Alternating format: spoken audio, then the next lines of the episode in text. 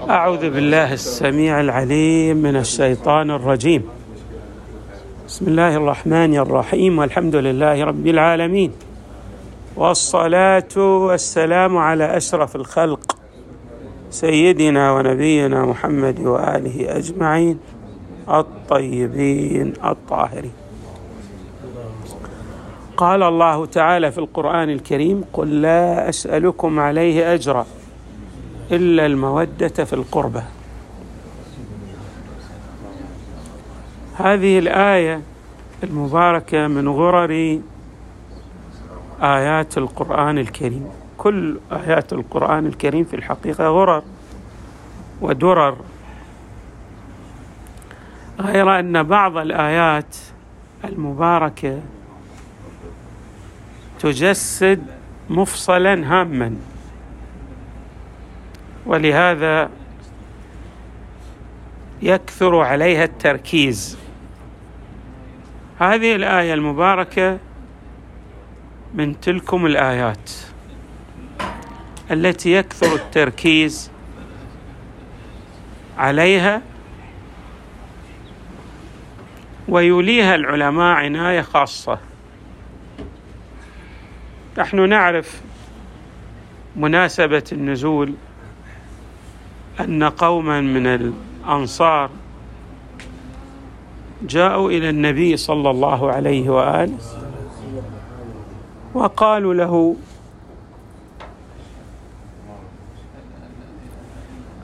إنك بذلت جهودا مضنية في الهداية وتحملت المشاق الكبيرة ولهذا ارتأينا أن, أن نعطيك جزءا من أموالنا.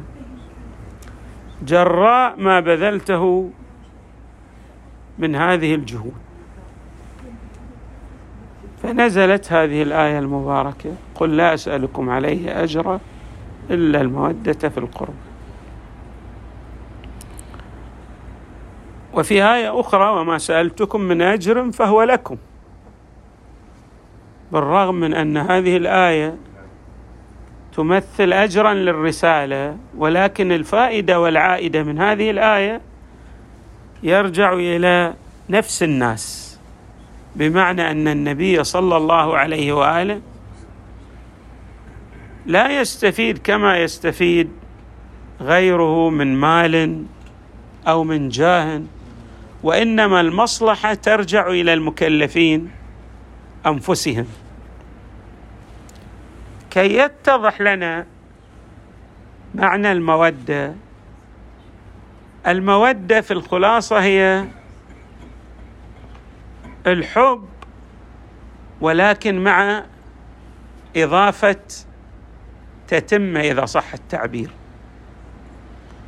وكما يعبر العراقيون عندهم تعبير جميل يقولون في شماله شيء شيء زايد يعني يسمونه شماله يعني مع مع الحب في شيء غير الحب. شنو هذا الشيء اللي غير الحب؟ ها النبي يقول لهم لا أريد منكم أن تحبوا أهل بيتي فحسب بل أن تطيعوا أهل البيت. هذه التتمة أو الإجمالة. فإذا الحب مع الطاعة. طبعا نحن نعرف أن أهل البيت الذين وردت في شأنهم وفي حقهم هذه الآية ليس كل قريب للمصطفى صلى الله عليه وآله. ذرية المصطفى كثر فلا يراد بهم جميع قريش. ولا يراد بهم. كل من اقترب إلى النبي صلى الله عليه وآله كأعمامه مثلا. لا. النبي صلى الله عليه وآله حدد المراد من أهل البيت فأصبح مصطلح أهل البيت له مصداق واضح. من خلال أكثر من قرينة. بعض القرائن يسميها العلماء قرائن قولية. يعني النبي صلى الله عليه وآله جاء بأحاديث يوضح فيها المعنى المراد من أهل البيت. هذه القرائن القولية. يقول يعني أن المر... يقول إن المراد من أهل البيت هم علي وفاطمة والحسن والحسين. فهذا تنصيص على المراد من أهل البيت عليهم السلام. وفي بعض الروايات الأخرى الموجودة في مصادر الفريقين يحدد أيضا المراد من أهل البيت بمن يطاع منهم. ويحدد من يطاع منهم باثني عشر نقيبا كعدد نقباء بني إسرائيل. هذه نسميها تنصيصات قولية. يعني النبي يوضح المراد. والنبي صلى الله عليه وآله بين القرآن في بعض آياته أنه أنزل عليه الذكر ليبين هذا الذكر للناس يعني يوضح المصداق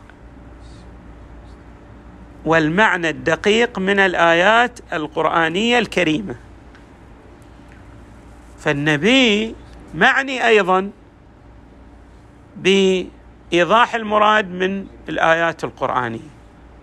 إحنا ما نقدر نكتفي بالقرآن وحده لأن القرآن لا يفصح عن الجزئيات المرادة من معاني الآيات. القرآن يقول أقيموا الصلاة وآتوا الزكاة. لكن كيف نقيم الصلاة؟ وكيف نعطي الزكاة؟ لابد أن تأتي السنة من لدن النبي صلى الله عليه وآله لتوضح لنا المراد من الصلاة ومن الحج ومن الصوم. وهلم جرى من الأمور التي جاء الذكر الحكيم ليأمر بوجوبها أو لينهى عنها أيضا. يعني لما ينهى القرآن عن أمر لابد أن تأتي السنة المطهرة من لدن النبي صلى الله عليه وآله لتوضح بشكل دقيق المراد من المنهي عنه في القرآن الكريم. فإذا النبي باصطلاحنا الحديث يضع النقاط على الحروف ويحدد المراد من آيات القرآن الكريم. النبي صلى الله عليه وآله أيضا بين للناس.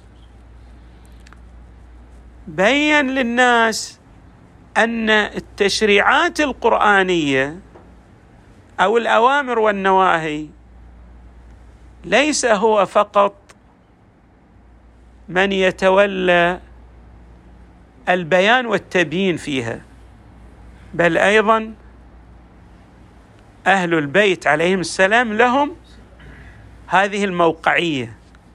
كما أن النبي صلى الله عليه وآله هو يبين المراد والمعاني التي يريدها الذكر الحكيم فايضا هناك دور لأهل البيت عليهم السلام ليضعوا النقاط على الحروف من المعاني المرادة لآيات القرآن الكريم. وهذا معنى قول العلماء يقولون هكذا إن السن إن السنة هي قول المعصوم. وفعل المعصوم وتقرير المعصوم. يعني السنة مو هي فقط أقوال النبي صلى الله عليه وآله وتقريرات النبي والأفعال التي قام بها النبي صلى الله عليه وآله بل أيضا تمتد في دائرة أوسع لتشمل أهل البيت كمصطلح قرآني معني بآية المودة. والنبي صلى الله عليه وآله كما قلنا حدد المراد اقوالا وكذلك حددها افعالا. يعني مثلا كان يقف على باب علي وفاطمة عليهما السلام أكثر من ستة أشهر يعني الحد الأقل ستة أشهر. بس في روايات تقول وقف أكثر تسعة أشهر. وبعض الروايات تقول وقف أكثر. صلاة الفجر يقف ويقول الصلاة أهل البيت. إنما يريد الله ليذهب عنكم الرجس أهل البيت ويطهركم تطهيرا. فاذا هو هنا مواقف أو موقف عملي يحدد المراد من أهل البيت كمصطلح. أكثر من ذلك عندنا روايات لدى الفريقين أنه يوصي بأهل بيته يعني بضرورة الاتباع لأهل بيته. ويبين في هذا الإيصاء يقول لهم لا تعلموهم فإنهم أعلم منكم. وطبعا المراد من أهل البيت مو كل من تقرب إلى النبي ولا حتى جميع أولاد الحسن والحسين لأن الحسن والحسين لهما ذرية بس مو كل من تقرب إلى النبي عن طريق الحسن والحسين فهو أيضا المعني والمراد بالمودة في القربة بمعنى الطاعة لأقواله وأفعاله والاتباع لسنته. لا هذا مصطلح مخصوص أوضحه النبي بأحاديث متعددة. مثلا في بعض الأحاديث جعل الاتباع أو ما نعبر عنه بالتطبيق العملي لأقوال هؤلاء يمثل أمان وضمانة. مثل قوله مثلا صلى الله عليه وآله أهل بيتي فيكم كسفينة نوح. من ركبها نجا. تخلف عنها غرق وهوى. إيش معنى من ركبها يعني من سار على هديها. من اتبع هؤلاء كمصطلح مراد ومنصوص عليه من أهل البيت. حديث الثقلين أيضا أوضح وهذا في مصادر الفريقين. إني تارك فيكم الثقلين كتاب الله وعترة أهل بيتي. لن تضلوا ما إن تمسكتم بهما. وقد نبأني اللطيف الخبير أنهما لن يفترقا يعني هناك توأمية بينهما حتى يرد علي الحوض. فإذا هذه التعبيرات التي وردت من المصطفى صلى الله عليه وآله أيضا يريد أن يضع النقاط على الحروف. أولا يبين أن مصطلح أهل البيت هو مصطلح خاص بمعنى أن المصداق لهذا المصطلح هو يجب أن يحب أن يحب بمعنى مخصوص. يحب بمعنى أن يتبع. بعد أن هذا المصطلح المخصوص بينه وبين القرآن توأمية. هو ثقل آخر وعدل للقرآن. أن هذا المعنى المخصوص له حجية وعصمة. كما أن القرآن لا يأتيه الباطل من بين يديه ولا من خلفه. وأيضا ولو كان من عند غير الله لوجدوا فيه اختلافا كثيرا. كذلك النبي صلى الله عليه وآله يريد أن يبين بأن الأخذ بأقوال أهل البيت كتفصيل وإيضاح للمعاني المرادة من القرآن الكريم كالأخذ بالآيات القرآنية. يعني ما يمكن للإنسان يقول لا. أنا يكفيني آه، الأخذ بآيات القرآن لأن أصلا ما تقدر تحدد عندنا كثير من الأشياء لا تع... لا يعرف المراد منها إلا من خلال الأخذ بالأحاديث. فاذا هذه الأحاديث التي وردت عن أهل البيت عليهم السلام كالأحاديث الواردة عن المصطفى صلى الله عليه وآله. طبعا هذه الأحاديث يحتاج لها متخصص ليوضح ويفسر ويشرح المراد من هذه الأحاديث وهو ما يقوم به علماء الدين. كمتخصصين يستنبطون المعاني والأحكام الفقهية وما يتعلق بجميع وجملة ما يريده الشارع المقدس. وهذا بأمر منهم وعنهم كما ورد في الأحاديث يعني هذا الاتباع للفقهاء ليس اتباع جائم من العبث واللغو وإنما كما نتبع المعصوم عليه السلام بدليل نتبع هذا العالم لوجود الدليل الذي يدلل على ضرورة الاتباع لهؤلاء العلماء من المتخصصين الذين أيضا يتصفون بدرجة عالية من تقوى الله والسير على الهدي النبوي وهدي الأئمة من أهل البيت عليهم السلام. ولهذا أيضا الأئمة عليهم السلام ما اكتفوا بما جاء في القرآن الكريم للتدليل على حجية أنفسهم. وما اكتفوا أيضا بما جاء من روايات عن النبي صلى الله عليه وآله. بأجمعهم دللوا على ضرورة الاتباع لأنفسهم. يعني ما في إمام معصوم إلا ودلل على ضرورة الأخذ بهديه. بدءا من أمير المؤمنين عليه السلام وانتهاء إلى الإمام المهدي عليه السلام. كل واحد من الأئمة يقول ترى أنا أنا حجة الله عليكم. ولا بد أن أتبع وأن اتباعي والسير على خطاي والأخذ بهدي هو المراد من آية المودة في القربى وهو المراد من حديث الثقلين. وهو المراد من المعنى الدقيق لأهل البيت. ولهذا تلاحظون مثلا آه، جعفر اللي نسميه جعفر التواب أو جعفر الكذاب ابن الإمام الهادي عليه السلام هو من لا اشكال من ناحية نسبه الكلام مو ليس في النسب. ولكن أقواله ليست بحجة. بل أن عبد العظيم الحسني وهو عالم شخصية كبيرة كان يقبل يد الإمام الهادي عليه السلام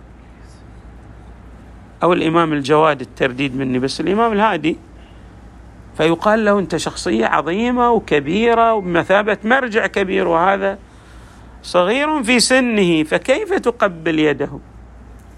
فيقول لهم هذا العالم الفذ والجهبذ العلم يعني هو بالإضافة إلى نسبه كأحد يعني أحفاد الإمام الحسن هو عالم عالم كبير يعني باصطلاحنا مرجع متخصص في الأحاديث الواردة عن أهل البيت يقبض على لحيته.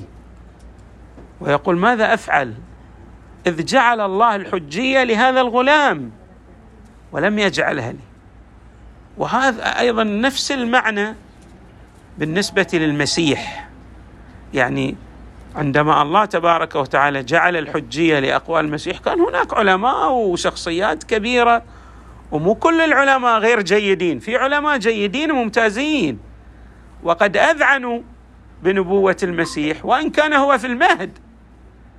فكان يعاب عليهم بأن هذا يعني طفل صغير كيف تكونوا؟ كيف تكونون من أتباعه؟ الجواب يجيبون بنفس الإجابة التي أجاب بها آه، عبد العظيم الحسني. يعني المسألة ما ترجع إلى مثلا الكبر في السن المقام العلمي السامق والكبير الجاه العظيم عند الناس. لأن الإنسان يتبوأ مكانه نتيجة مرور السنين عند الناس والخدمات التي يقوم بها فيصبح شخصية يوما بعد الآخر وسنة بعد أخرى نتيجة أعماله وأقواله وتعليمه للناس تكبر شخصيته.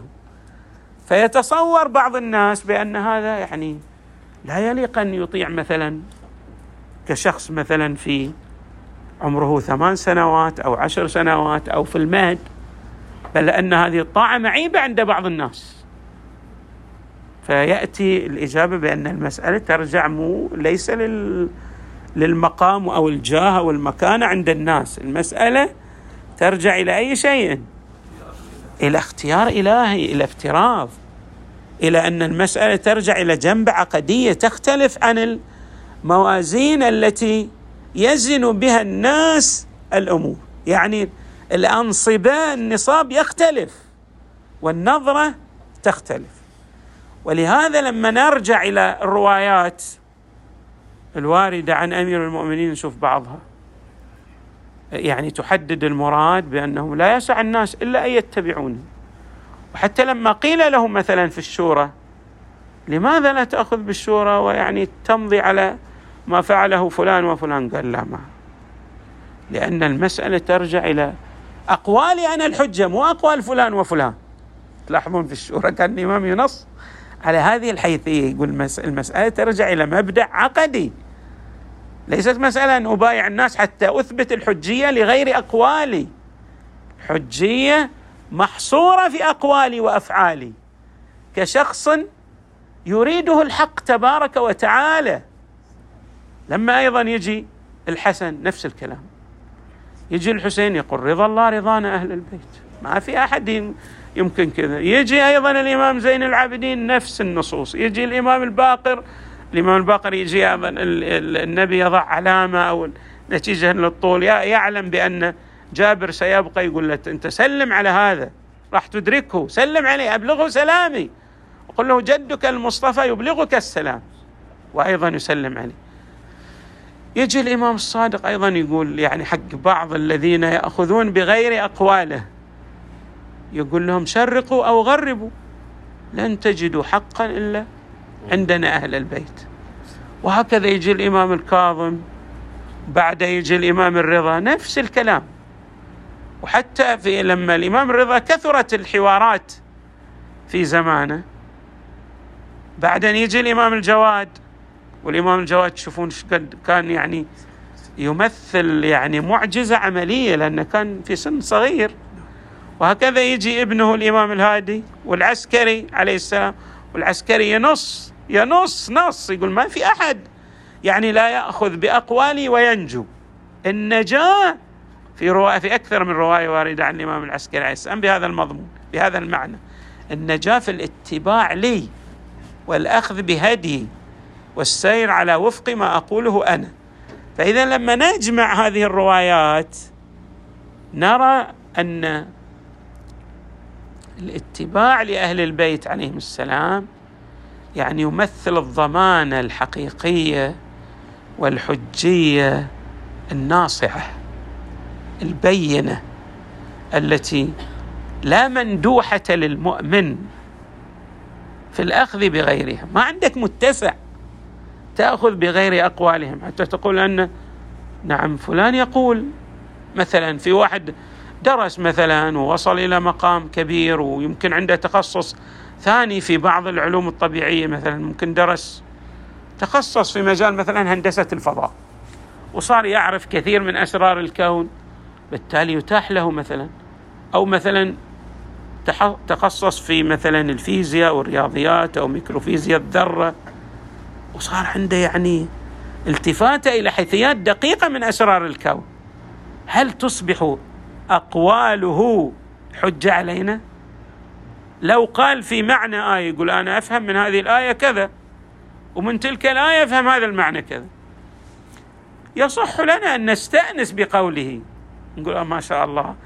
فهم معنى من القرآن لكن أقواله ليست بحجة. لأن مناط الحجية والملاك الذي حدد من لدن الحق تبارك وتعالى وهو الخالق لجميع مفردات هذا الكون. وأيضا ما جاء من أحاديث عن النبي صلى الله عليه وهي متواترة لدى الفريقين يعني مو بس إحنا. مثلا في حديث الغدير نجد أن النبي صلى الله عليه وسلم يدعو اللهم والي من والاه وعادي من عاداه وانصر من نصره وانصر من نصره. يعني من أخذ بهذا الهدي الله انصر يمكن ما ينتصر في الدنيا كما نرى أن كثير من أتباع الأنبياء لا ينتصرون في الدنيا. بس يريد النبي صلى الله عليه وسلم النصرة بشكل عام. واخذل من خذله. يمكن يصير هو غير مخذول في دنياه ولكنه مخذول في أخرى مخذول في دينه. حري بنا عندما يعني نتأمل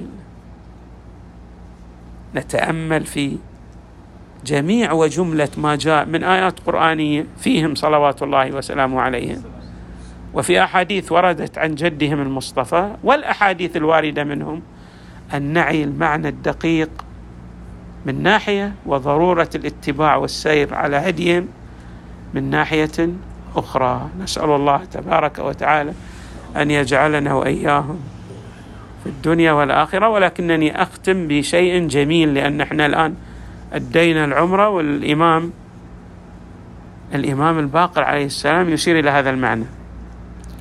يقول ترى بعض الأمور الناس يفعلونها حتى في الجاهلية. مثلا الإتيان الحج إلى بيت الله يقول هذا الناس كانوا يجون حتى في وهم جاهلية يجون إلى الحج ويطوفون حول البيت. ولكن مسألة يقول أمروا أن يطوفوا حول البيت وأن يعرضوا الولاية علينا. ولايه بمعنى الاتباع الدقيق لأقوالهم وأفعالهم. تجدون الرواية؟ يقول هذا الناس كانوا يطوفون حول البيت حتى قبل في الجاهلية. لكن هذا الطواف يعني بمعنى أن الإتيان بالأحكام الشرعية الأخذ بالصلاة بالصوم بالحج بجميع المفردات الأخرى مقرون بالولاية لأهل البيت عليهم السلام. وفي حديث آخر يعني أمر الناس بكذا ولم ينادى بشيء كما نودي بالولاية. الحمد لله رب العالمين. صلى الله وسلم وزاد وبارك على سيدنا ونبينا محمد وآله أجمعين الطيبين الطاهرين.